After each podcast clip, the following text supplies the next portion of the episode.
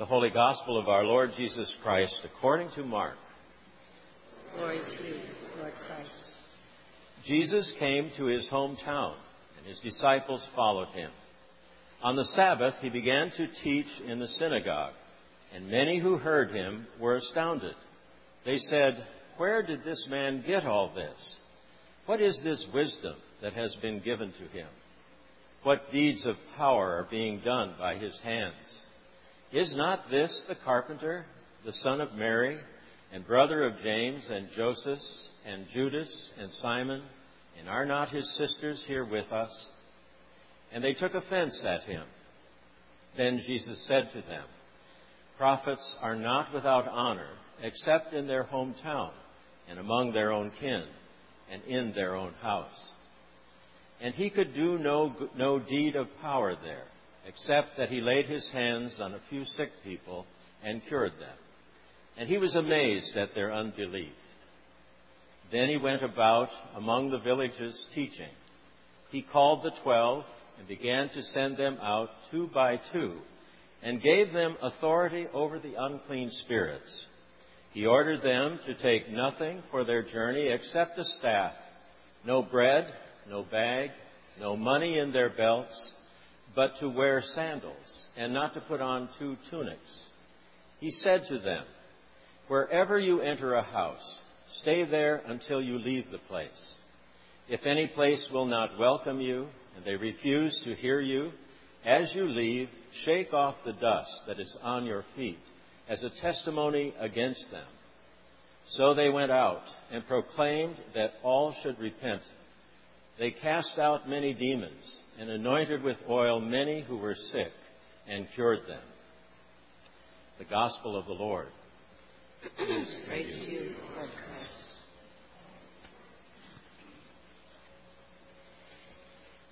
In the name of the Father, and of the Son, and of the Holy Spirit. Amen. Amen. I've always thought that this story of Jesus going to preach in his hometown is one of the most human of Jesus' recorded experiences. Those who had known him since he was a small child had known him as the carpenter, as Mary's son, as the brother of a handful of local characters. These people were dubious, offended even, by Jesus' preaching his power, his knowledge, and authority. I wonder if there is a single adult here who cannot even vaguely relate to the complications of going home. If you have never felt misunderstood or judged or limited in the eyes of your family, both the generations above you and the generations below you, or like the people who knew you as a child or a young adult have a hard time seeing you clearly at your current stage of life, then you are either in denial or lying, or you come from extraordinarily open minded people. The people who have known us the longest are sometimes the ones who have the hardest time seeing new possibilities when they look at us. I want to spend some time talking about this today, but I think talking about being misunderstood is much less useful than talking about the ways in which we are the ones who misunderstand. We are the ones whose expectations of those around us limit our ability to see the glory of God, the glory of goodness in other lives. We are the ones who maybe need a bit of a kick in the rear to get beyond our own made up minds and dearly held conclusions. We are perhaps the Nazareans who missed the boat on the gift of wisdom and love and healing that Jesus offered. In Mark, which we just read, the Nazareans simply refused to see past what they knew of Jesus and thus they were offended by his preaching. Luke tells us that they were not only offended, they actually chased Jesus to the edge of town and tried to throw him off a cliff. And I wonder where in my life I may be in danger of throwing Jesus off a cliff? Where in our shared life are we in danger of missing the point that love is trying to make known to us?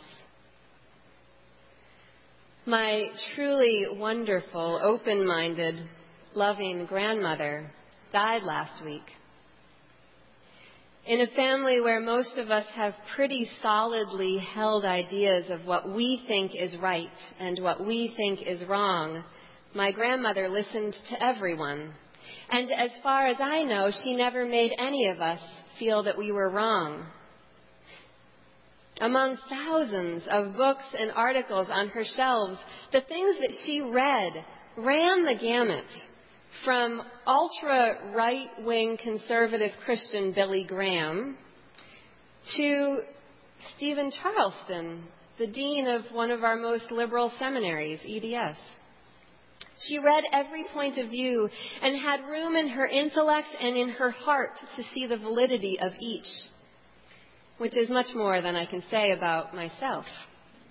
When I showed up at her house this week, this past week, knowing that I was to be given some part in officiating her funeral, I saw those Billy Graham books on the shelf and thought maybe I was going to get thrown off a cliff as soon as I opened my mouth in prayer in that house. But it was not to be. My relatives were absolutely gracious. And we prayed together and honored an amazing matriarch together in great love. It turns out that I was the one making a limiting judgment. And so it was I, in my anxiety, who was limiting the possibility of love in the expectations I had of my relatives. We have these little expectations, don't we? Expectations that hold us back from living the full life of love that we are created to live. And I mean that both individually and as a people. As a people, for too long, we expected that marriage was only for some people. But last week, the Supreme Court broke through that limiting expectation and expanded the possibilities of love. For too long, we as a people expected racism to be a thing of the past without having to do much about it. And then we were somehow caught off guard by a year of overt racist violence. And now we are in a place of expanded awareness, and we can take that awareness and do something with it if we choose to. For too long in mainline Christian denominations, we've had these expectations that conservative or deeply devout or charismatic or overtly Jesus loving Christians are all judgmental and close minded. But what if we looked deeper and saw the passion for God and the expansive spiritual energy that is very real in those communities?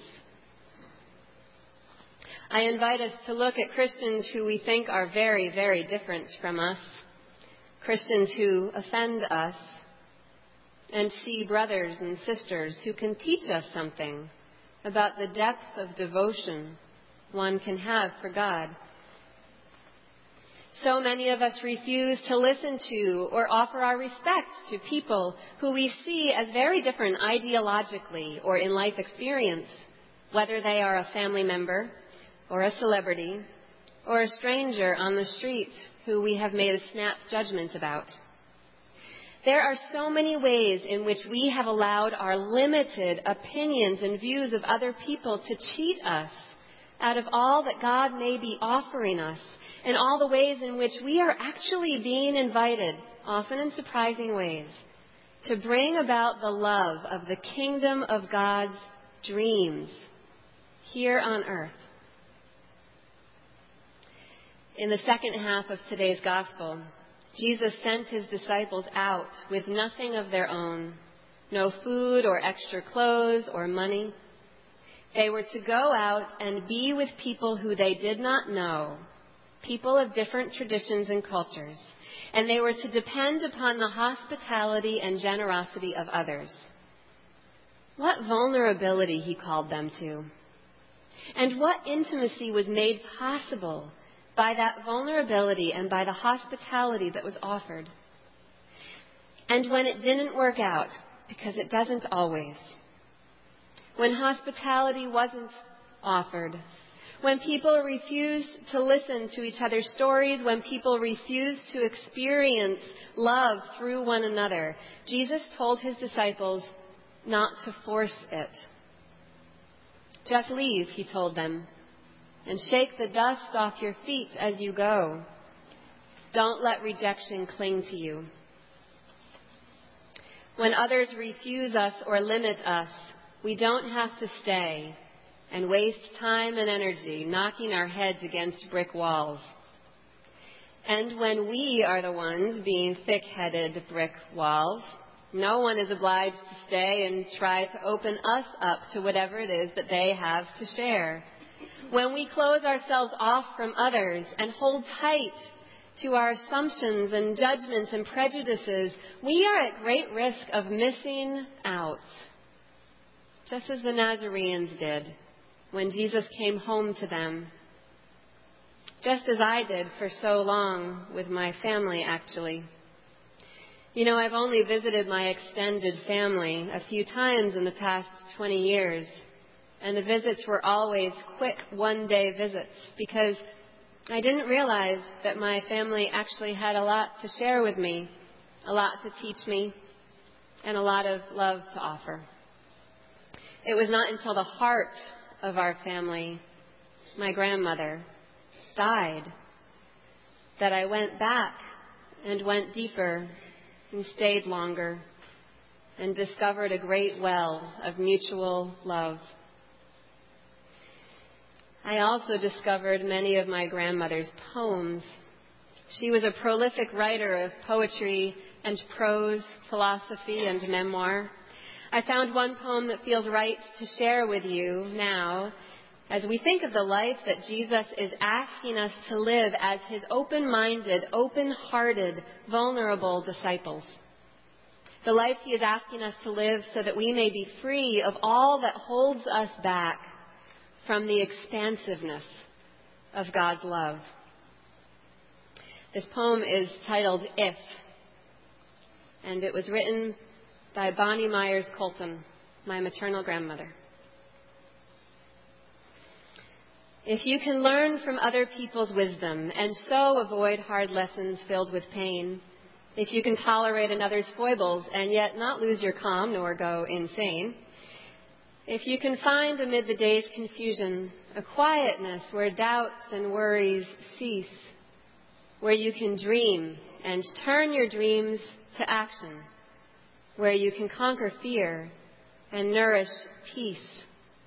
If you can stretch your mind to see your future, imagining the best life holds and more, then leave behind your little expectations and reach for what the unknown holds in store.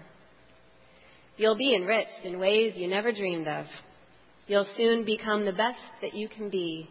And in that day, while living life's full challenge, you'll find at last that you are truly free. Amen.